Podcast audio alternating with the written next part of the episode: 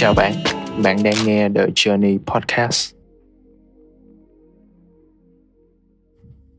Để bắt đầu thì mình sẽ chia sẻ với các bạn về một câu chuyện, một bộ anime nổi tiếng The Shape of Voice, dáng hình thanh âm, là hành trình của một cậu thanh niên cố gắng thay đổi cuộc đời của mình, hay ít nhất là xóa đi những lỗi lầm mà cậu ta đã gây ra trong quá khứ. Ừ, câu chuyện bắt đầu khi Nishimiya Soko, một cậu bé lớp 6 bị điếc bẩm sinh, chuyển vào lớp của Ishida Shoya, một cậu bé ngỗ ngược. Ban đầu mọi người rất hào hứng bắt chuyện với Soko, nhưng càng ngày họ lại càng ngán ngẩm với cái cách mà cô bé này giao tiếp. Trong khi Soko bị cả lớp tẩy chay, Soya đã bắt đầu khơi mào nhiều trò quái đản để bắt nạt cô bé. Mặc cho Soko luôn có thành ý muốn kết bạn với cậu. Trong vòng 5 tháng, Soko đã bị Soya bày ra đủ trò để bắt nạt, làm hỏng tới 8 cái máy trợ thính đắt tiền. Và cái gì đến rồi cũng phải đến. Mọi chuyện cũng bị phát giác bởi mẹ của Soko và các thầy cô trong trường. Soya bất ngờ trở thành đối tượng của sự bắt nạt và tẩy chay. Con người của cậu bé bắt đầu trở nên thay đổi, nhưng là thay đổi theo chiều hướng tiêu cực. Soya bắt đầu à, tự cô lập bản thân, sống trong u uất và bắt đầu hành trình tìm lại Soko và những người bạn để chuộc lại những lỗi lầm khủng khiếp mà mình đã gây ra năm xưa. À, ẩn sau cái hình ảnh tuyệt đẹp thì The Shape of Boys là một câu chuyện cực kỳ nặng nề. Nó đề cập tới những vấn đề hết sức nhức nhối còn tồn tại ngay cả ở những đứa trẻ ngây thơ. Sự bắt nạt, sự cô lập, sự thờ ơ và thậm chí là cả những vấn đề về trầm cảm. Phim có một dàn nhân vật cực kỳ đa dạng trong mảng nhiều mảng tính cách và phải thú thật với các bạn ngay rằng ngay từ đầu phim mình đã cực kỳ khó chịu với cách hành xử của tất cả mọi nhân vật đúng đúng vậy. Là tất cả luôn chứ không riêng một ai cả. Nhưng càng xem tiếp chúng ta mới càng bóc tách được những lớp suy nghĩ càng tìm hiểu thêm về quá trình mà họ tiếp xúc và tác động lẫn nhau. Phim cho ta thấy rằng một hành động dù chỉ rất nhỏ và tưởng chừng như vô hại cũng có thể gây tổn thương và phá hủy nghiêm trọng gốc gác của một mối quan hệ như thế nào. Qua hành trình chuột lỗi đầy tội nghiệp của Soya, phim cho chúng ta thấy một một cái bài học thâm sâu về sự vị tha. Đó không chỉ là sự vị tha mà chúng ta dành cho người khác, mà còn khi là chúng ta buộc phải tha thứ cho chính bản thân mình. Người ta trách móc, mình đã đành, nhưng mình tự đổ lỗi cho bản thân thì còn độc hại và khổ tâm hơn rất là nhiều và nếu chúng ta không tự buông tha cho chính mình thì bạn có chuộc lỗi bao nhiêu đi nữa thì cũng sẽ chẳng bao giờ cảm thấy thanh thản. The Shape of Voice thực sự là một bộ phim tuyệt vời. Một món ăn mới đầu có vẻ hơi đắng và hơi kén vị, nhưng sau cùng thì nó lại vương vấn lại một vị ngọt ngào kéo dài mà ai cũng muốn được thưởng thức tiếp.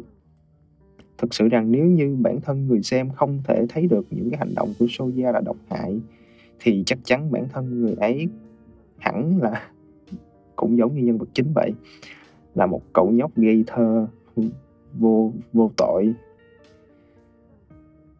Khi mà nghĩ những việc mình làm là điều sẽ không có hậu quả. Mình của khoảng thời gian về trước chính là cậu nhóc Soja nhà mình.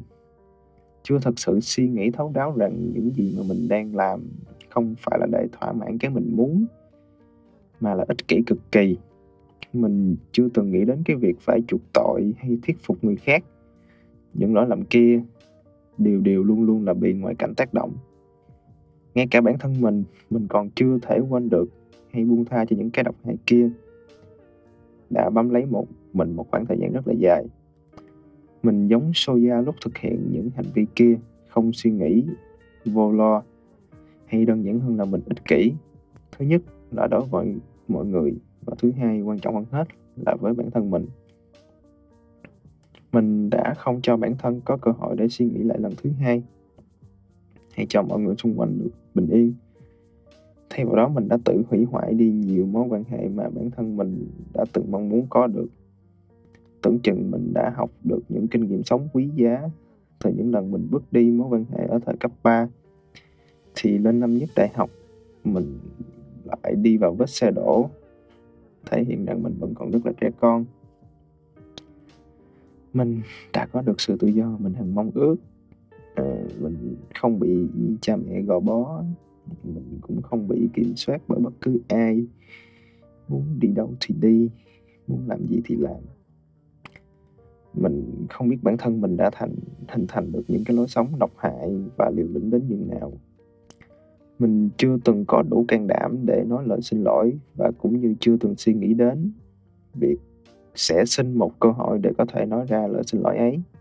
Vì mình sợ mình sợ cảm giác phải chấp nhận, phải thừa nhận rằng mình đã sai. Mình muốn trở thành nhiều giá trị tiêu chuẩn của một người con trai về vẻ bên ngoài nhưng mà chưa thật sự thông suốt về bên trong. Chuyện cũng đã được tầm 2 năm nhưng mình vẫn chưa quên và chưa thể quên. Và nó vẫn còn nhận bắt mình vì mình vẫn chưa thể buông tha cho bản thân mình.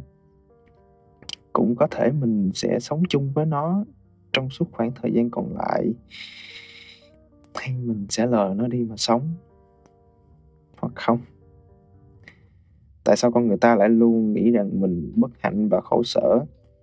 Phần là do những trải nghiệm từ quá khứ của họ hoàn toàn chứa đựng nhiều điều không tốt đẹp mà từ đó niềm tin của họ bị xấu đi.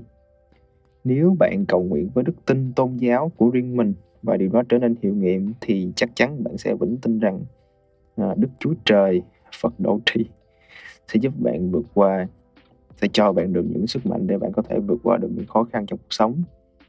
Nhưng nếu như vài lần bạn nhờ sự giúp đỡ từ những cái niềm tin kia mà nó không trở thành hiện thực và nó sẽ ám ảnh bạn từ đây cho tới suốt. Trở về sau, thì đương nhiên rằng cái đức tin ấy nó sẽ không còn là cái điều tiên quyết mà bạn nghĩ tới mỗi khi mà bạn gặp những cái chuyện khó khăn nữa. Bạn sẽ nghĩ rằng cuộc đời bạn đầy rẫy những xui xẻo và những điều không tốt đẹp. Đây cũng chính là điều thứ nhất mà bạn không thể kiểm soát hay thay đổi. Đó là những gì của quá khứ và thứ hai là những gì mà người khác suy nghĩ về mình và cũng chính vì thế mà mình bị overthinking trong một khoảng thời gian rất là dài.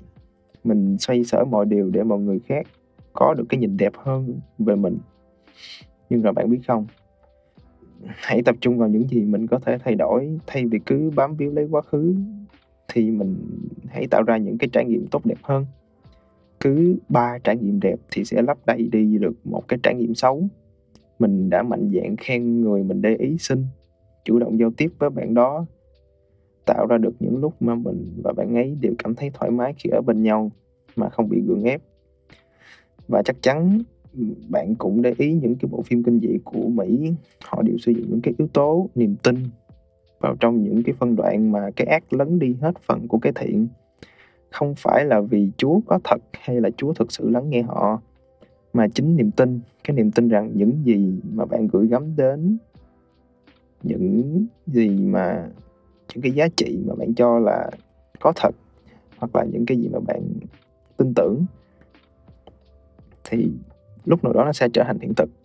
Đây là cái loại sức mạnh kinh khủng khủng khiếp để bạn có thể vượt qua được mọi chuyện, vì nó là yếu tố gần nhất và cần nhất để có thể thay đổi được suy nghĩ của bạn và những chuyện xung quanh. Nếu bạn suy nghĩ khác đi, thì ngay cả là peer pressure, nỗi sợ anxiety muộn phiền thì tất cả đều sẽ tan biến hết. Cũng chính vì thế, mình nghĩ không nhất thiết mọi người xung quanh phải tha thứ cho mình để mình phải làm đủ thứ để có thể đền tội. Mà hãy trước tiên tha thứ cho bản thân mình, vì mình đã quá khắc khe với suy nghĩ của bản thân, luôn luôn cho rằng mình là trung tâm của mọi vấn đề, hay tệ hơn hết là những gì xấu xí. Mình tập thói quen, chủ động tạo ra được những cái khoảng thời gian tốt để mà cố gắng enjoy nó. Mọi điều xui xẻo rồi cũng sẽ qua thôi, cũng như những là những gì tốt đẹp. Mình có thói quen nghĩ về lúc mà mọi chuyện nó kết thúc nhiều hơn là cách mà mình phải đương đầu hay tận hưởng nó. Đây cũng là một cái thói quen xấu mà mình nghĩ mình sẽ dần phải thay đổi. Nếu có một ngày tồi tệ thì mình biết nó sẽ qua nhưng không thèm xử lý những cái hậu quả mà nó để lại những ngày tốt rồi cũng sẽ qua, mà không cố gắng tận hưởng hết 100% để rồi nuối tiếc biết rằng cái gì rồi cũng sẽ qua, nhưng hãy cố gắng tận hưởng những gì tốt đẹp cũng như mạnh mẽ đương đầu với những gì tồi tệ. Rồi danh của năm 22 tuổi sẽ bình yên hơn danh của năm 21 tuổi. Mình sẽ chuẩn bị hành trang để rồi một năm đã dần qua sẽ mài dũa được những cái giá trị mà mình nghĩ là sẽ có ích cho khoảng thời gian sau này. Alright, đến đây thì hành trình số 5 cũng đã được chia sẻ và chắc chắn nó chưa dừng lại. Cảm ơn bạn đã lắng nghe và mình hẹn bạn ở một thời điểm khác của của hành trình này.